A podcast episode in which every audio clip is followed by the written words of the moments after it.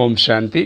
ஜூலை பதினஞ்சு ரெண்டாயிரத்தி இருபத்தி ரெண்டு காலை முரளி பாப்தாதா மதுவன் இன்றைக்கு தலைப்பு இனிமையான குழந்தைகளே. உங்களின் உண்மையான தீர்த்த ஸ்தலம் சாந்திதாமம் மற்றும் சுகதாமம் ஆகும். ஆன்மீக வழிகாட்டி உங்களை உண்மையான பனித புனித யாத்திரை சேவிப்பதற்காக வந்திருக்கின்றார். நீங்கள் ராஜ்யம் மற்றும் வீட்டை நினைவு செய்யுங்கள். அப்போ சொல்கிற இனிமையான குழந்தைகளே நம்மளோட உண்மையின் உண்மையான தீர்த்த ஸ்தலம் சாந்திதாமம் மற்றும் சுகதாமம். அவங்க சாந்திதாமன்றது ஆத்மாக்களின் வீடு சுகதாமன்றது சத்தியகம் திரைதாயகம். உண்மையான புனித யாத்திரை செய்வதற்காக தான் இறைவன் வந்திருக்கிறார். நம்ம வந்து யாத்திரைன்ற பேரில் கோயில் கோயிலாக போயிட்டு இருந்தோம். இப்போ நினைவினால் ஆத்மாவின் தந்தையை கனெக்ட் பண்ணுறோம் நம்ம வந்து இப்போ நினைக்க வேண்டியது அப்பாவையும் அப்புறம் நம்முடைய வீட்டையும். இன்றைக்கி கேள்வி உங்களின் எந்த முயற்சியை தந்தை மட்டுமே அறிவார்? தந்தை அந்த கடின முயற்சியிலிருந்து விடுவிப்பதற்காக எந்த யுக்தியை சொல்லி இருக்கின்றார் உங்களின் எந்த முயற்சியை தந்தை மட்டுமே அறிவார்?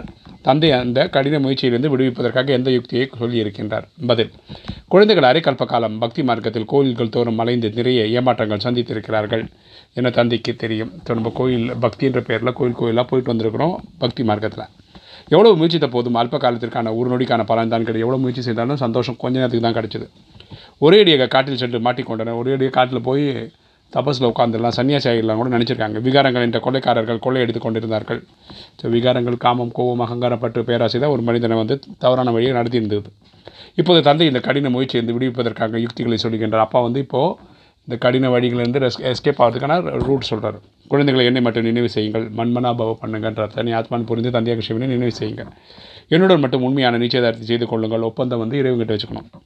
இந்த எல்லைக்கு அப்பாற்பட்ட நிச்சயதார்த்தத்தை தான் மகிழ்ச்சி உள்ளது. அப்பா கிட்ட உறவு வச்சுக்கிறது தான் நமக்கு நல்லது இந்த நேரத்துக்கு. தேக விமானம் என்ற பெரிய கொள்ளைக்காரனிடமிருந்து தப்பிப்பதற்காக தன்னை இந்த தேகத்திலிருந்து தனிப்பட்ட ஆத்மா என புரிந்து கொள்ளுங்கள். தேக விமானத்திலிருந்து தப்பிக்கிறதுக்காக உடல்ன்றதை மறக்கிறதுக்காக நீங்கள் ஆத்மான்ற புரிதலில் இறைவனை நினைவு பண்ணுங்கள் இன்றைக்கி தாரணை. ஃபஸ்ட்டு பாயிண்ட் தனது புத்தியை ஞானத்தினால் எப்போது நிறைவாக வைத்துக் கொள்ளுங்கள். இப்போ நம்ம பரமாத்மா சொல்லிக் கொடுக்குற வாணியை டெய்லி படிங்க. அந்த ஞானத்தை உள்வாங்கிக்கங்க. தந்தையிடம் ஆசீர்வாதம் அல்லது இறக்கத்தை வேண்டுவதற்கு பதிலாக படிப்பின் மீது முழுமையான கவனம் கொடுத்து தன் மீது தானே இறக்கம் காட்ட வேண்டும். அப்பா இறக்கம் காட்டுங்க இறக்கம் காட்டுங்கன்னு கேட்கறதுக்கு பதிலாக இந்த படிப்பை ஒழுங்காக படித்து இந்த நாலேஜை நல்லபடியாக ஸ்வீகாரம் பண்ணிக்கங்க. ரெண்டு துக்கம் மிக்கவர்களை சுகதாமத்தின் எஜமானர்களாக ஆக்கக்கூடிய சேவை செய்ய வேண்டும். ஸோ நம்மளோட வேலையே துக்கம் துக்கம் இருக்கிறவங்கள துக்கத்தில் இருக்கிறவங்கள சுகம் தர்றது மாதிரி செய்கிறது தந்தையும் பலியாகும் விதமாக நல்ல சேவை செய்யும் குழந்தையாக ஆக வேண்டும். அப்பாவுக்கு அப்பாவே நம்மகிட்ட வந்து சரண்டர் ஆகிற அளவுக்கு நம்ம அன்பு பாராட்டணும். வரதானம். மனம் புத்தியை ஊர்நிலைப்படுத்துவதன் மூலம் ஒவ்வொரு காரியத்திலும் வெற்றியை பலனாக அடையக்கூடிய கர்மயோகி ஆகுக.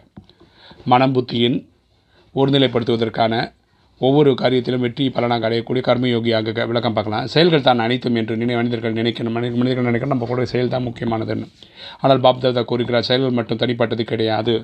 அப்போ சொல்கிறார் செயல் மட்டும் தனி கிடையாதுன்றார். காரியம் மற்றும் யோகா இரண்டும் சேர்ந்தே இருக்கிறது. அதில் தான் கர்ம யோகான்னு சொல்கிறோம் கர்மம்னா நம்ம செய்யக்கூடிய செயல் யோகம்னா கனெக்ஷன் நமக்கும் ஆத்மாவின் தந்தைக்கும். நம்ம செய்யக்கூடிய எல்லா செயலையும் இறைவனை நினைவு பண்ணிட்டே செய்யணும். இப்படிப்பட்ட கர்மயோகிகள் எப்படிப்பட்ட காரியத்திலும் எளிதாக வெற்றியை பலனாக அடைந்து விடுகிறார் யாரும் செய்யக்கூடிய செயலுக்கு இடையிலேயே இறைவனை நினைவு பண்ணிட்டே பண்ணுறாங்களோ அவங்க வெற்றியை பார்க்குறாங்க. சூளை காரியமாக இருந்தாலும் சரி அலௌகிக காரியமாக இருந்தாலும் சரி ஆனால் காரியத்தின் கூடவே யோகா இருக்கிறது என்றால் மனபுத்தியின் நிலை ஒருநிலைப்பாடு இருக்கிறது எனில் வெற்றி ப கட்டுப்பட்டு இருக்கிறது.